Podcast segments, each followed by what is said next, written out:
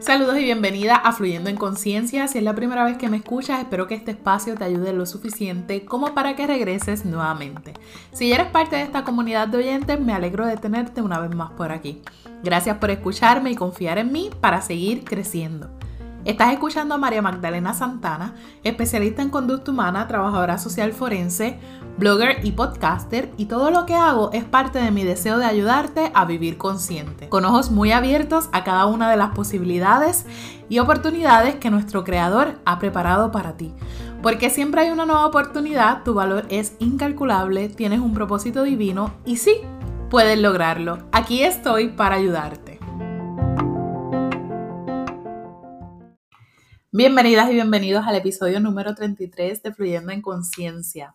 Ya estamos en febrero, el mes del amor y la amistad, que estamos por ahí por celebrarlo. Y a veces se habla tanto del amor, pero a su vez vemos tantos problemas y peleas entre las personas que uno llega a preguntarse si realmente sabe lo que es el amor. ¿Sabremos amar? Así que en este episodio hablemos del amor y sus muchas formas. Si quieres conocerlo, ya sabes, quédate a escuchar. Amor por aquí, amor por allá. Se acerca el 14 de febrero y todas y todos comienzan a colgar corazones, a pensar en regalos y celebraciones. Pero yo me pregunto, ¿solo seamos un día? Espero que como respuesta haya llegado a tu mente un no rotundo. Se debe amar cada día de nuestra vida, a cada minuto, a cada persona y en cada momento o circunstancia. Por eso hoy quise que hablemos del amor. El amor, a diferencia de otros temas, es uno que nos da como esa sensación de bienestar. Y es como que, ah, el amor. Y a veces hasta pensamos que lo sabemos todo sobre el amor. Pero, ¿qué es el amor? Si nos dejamos llevar por el diccionario, el amor es un sentimiento de vivo afecto e inclinación hacia una persona o una cosa a la que se le desea lo bueno. También dice que es un sentimiento de intensa atracción emocional y sexual hacia una persona con la que se desea compartir una vida en común. Hay otra línea, otra definición que nos dice que se refiere a un sentimiento intenso del ser humano que partiendo de su propia insuficiencia necesita y busca el encuentro y unión con otro ser. También que es un sentimiento hacia otra persona que naturalmente nos atrae y que procurando reciprocidad en el deseo de unión nos completa, alegra y da energía para poder convivir, comunicarnos y crear. O finalmente nos dice que es un sentimiento de afecto, inclinación y entrega hacia alguien o algo. Comenzando, podemos darnos cuenta que el amor es un sentimiento intenso, con gran poder y demasiado abarcador, que por lo tanto debemos darnos la oportunidad de conocer realmente de qué se trata. Porque de amor puede hablar todo el mundo, pero no todo el mundo, ¿verdad? Puede experimentarlo de la misma manera o lo conoce de la forma correcta. Sí, porque todas de momento pensamos que somos expertas y expertos en el amor y decimos, ay, amor es tal cosa, o amor se representa de esta manera, y el otro dice que es otra cosa, y así se van creando diferentes imágenes de lo que es el amor. Cuando hablamos de amor, hay que hablar de vínculos afectivos y si mencionamos vínculos afectivos tenemos que resaltar que existen por consiguiente varios tipos de amor. Por ejemplo, la amistad o el amor de amigos, el amor romántico, el amor de pareja, ¿verdad? El amor filial, que es el amor de la familia, ese que se tiene hacia los padres, madres, hermanos, abuelos, primos, tíos, y por ahí usted mencione toda la familia que usted tiene. El amor propio, que es aquel que se demuestra hacia uno mismo. El amor místico, que es el que tenemos hacia Dios, ¿verdad? O esa figura superior. Y el amor por alguna causa particular estuve leyendo por ahí varias cosas sobre el amor y me encantó algo que leí que decía que el amor es una decisión deliberada que surge de las relaciones humanas. O sea, esto tiene dos cosas que me llamaron mucho la atención. Por un lado, escogemos el amor, o sea, es una decisión. Y por el otro, entendemos que de acuerdo a los vínculos que nosotros hayamos ido creando a través de nuestra vida, ¿verdad? Con otras personas, es que vamos a comenzar a darle una definición a lo que es el concepto de amor. Y de acuerdo a esa definición que nosotras vayamos construyendo, es que vamos a poder vivir el amor en nuestra vida. Es decir, si hemos sido amadas, vamos a definir el amor de una forma probablemente positiva, Y asimismo lo vamos a reproducir en nuestras relaciones con los demás y hacia nosotras. Pero por el contrario, eh, si nuestras primeras experiencias de vida no nos enseñaron lo que era el amor, puede que se nos dificulte, ¿verdad? El poder recibir y dar amor. Pero ahí es que me explota la cabeza. Porque el que se diga que el amor es una decisión deliberada, pues entonces nos deja saber que si es una decisión, nunca va a ser tarde para comenzar a experimentar el amor en todas sus formas, para permitirnos recibir y compartirlo, ¿verdad? Tanto con nosotros como con otros. Así que, como aprendemos y desaprendemos de otros temas, podemos hacerlo también con el amor. Que las experiencias del pasado, positivas o negativas, no necesariamente tienen que dejarte en una misma condición, sino que esas experiencias tú las puedes transformar y puedes darle un nuevo significado a ese concepto que has creado del amor. Lo hermoso del amor es que hay múltiples formas que va tomando al momento que vamos expresándolo a las demás personas. Formas como las acciones, los gestos y las palabras. Acciones como cuidar de alguien. Gestos como abrazar o sonreírle a alguien. Y palabras, pues eso es más fácil, ¿verdad? Todos sabemos que, significaría entonces decirle frases bonitas, frases lindas, resaltar con palabras, ¿verdad? Lo bonito y positivo de la otra persona, de la persona amada. Hablando del amor, me encanta Gary Chapman, quien en su libro de los cinco lenguajes del amor identifica precisamente los cinco lenguajes, pero emocionales del amor. Y él define estos cinco, las palabras de afirmación, el tiempo de calidad, los regalos, los actos de servicio, el toque físico.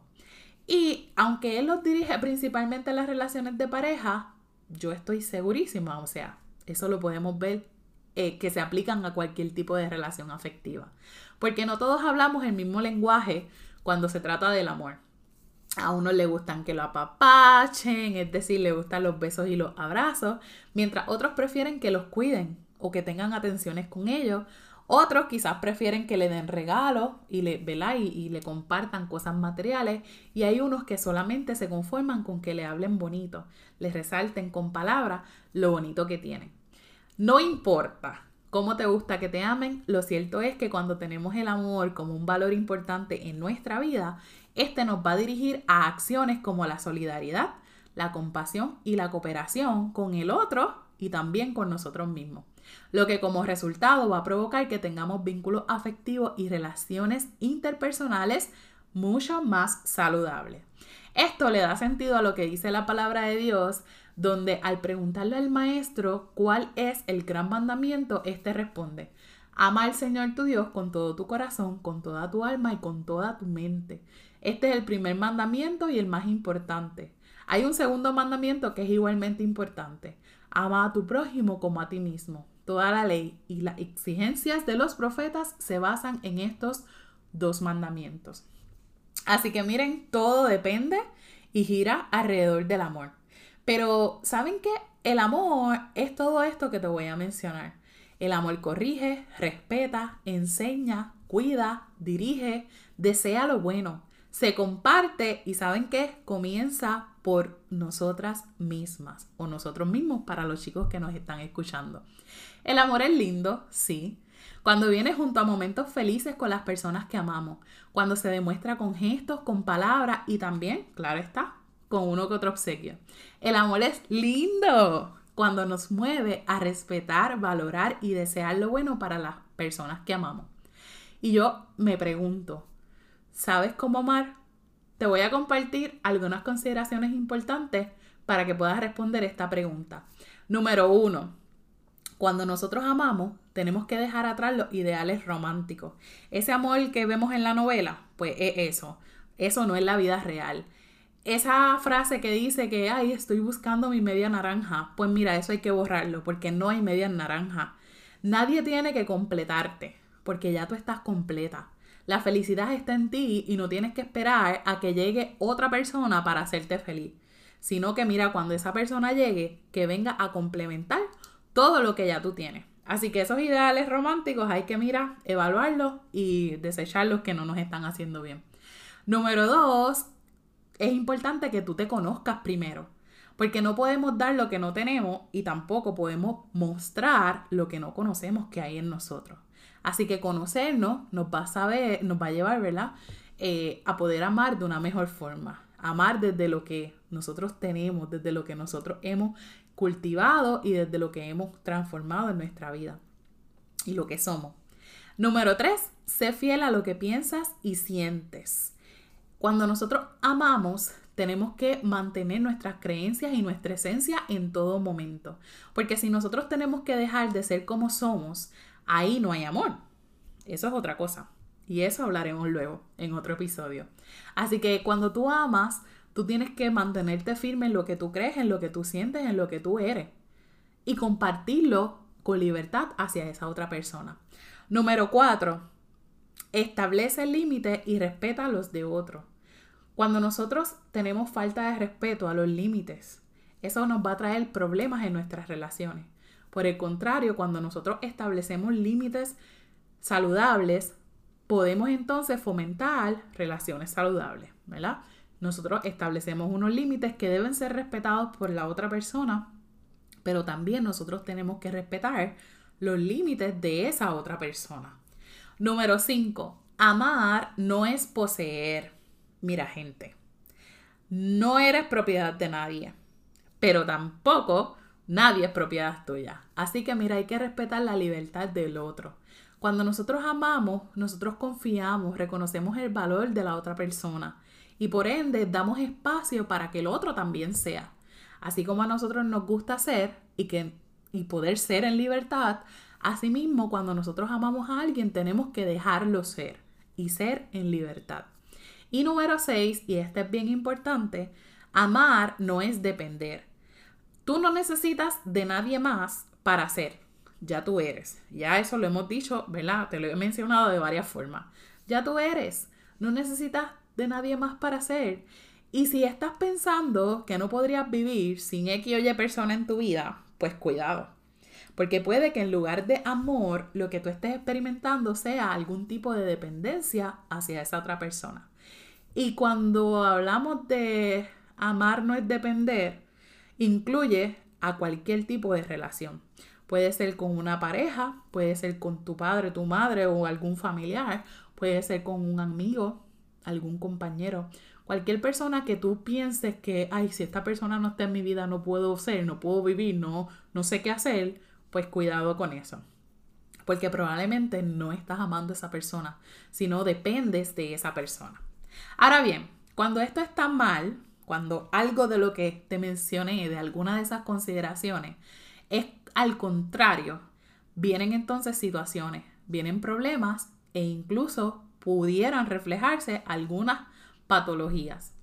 El amor posesivo, por ejemplo, el amor cuando se vuelve tóxico, cuando se vuelve negativo, ese amor que nos corta la ala, que nos trae tristezas y sufrimiento, que a veces llega porque en lugar de, amor, de amar, ¿verdad? De esa manera libre, creamos dependencia, porque en nombre del amor asumimos, por ejemplo, una crianza irresponsable, donde padres no ponen límites ni corrigen a sus hijos.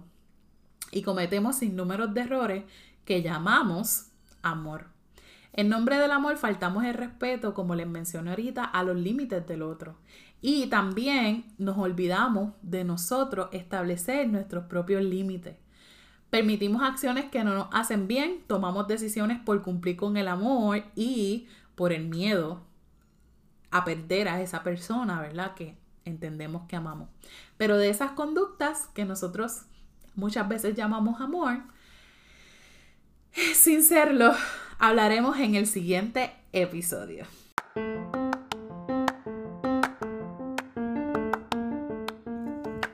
Cuéntame, ¿qué te pareció este episodio? ¿Cómo defines el amor? ¿Cómo lo demuestras? ¿Permites que te amen? Sigamos hablando de amor por allá en mis redes sociales con Intención Influyendo en Facebook e Instagram, por el DM, a través de la página web cointencioninfluyendo.com o por el correo electrónico cointencioninfluyendo.gmail.com. Si no lo has hecho todavía, te invito a que te suscribas a la lista de correos electrónicos y también a la lista de difusión de WhatsApp donde comparto contenido adicional por allá. Todos los enlaces están en la descripción de este programa. Además, comparte este episodio con otras personas para que se unan más oyentes a esta comunidad. Puedes hacerlo de diferentes maneras. Puedes tomarle una captura de pantalla, compartirlo en tu historia o enviárselo directamente a alguien que tú sabes que, mira, le va a beneficiar. Por otro lado, si crees que este podcast es de valor, déjame una valoración y reseña en la aplicación Apple Podcast y tus cinco estrellas por allá en Spotify para que esta plataforma se lo muestren a más y más y más y más personas. Gracias por escucharme y conectar conmigo. Soy María Magdalena y será hasta el próximo episodio de Fluyendo en Conciencia.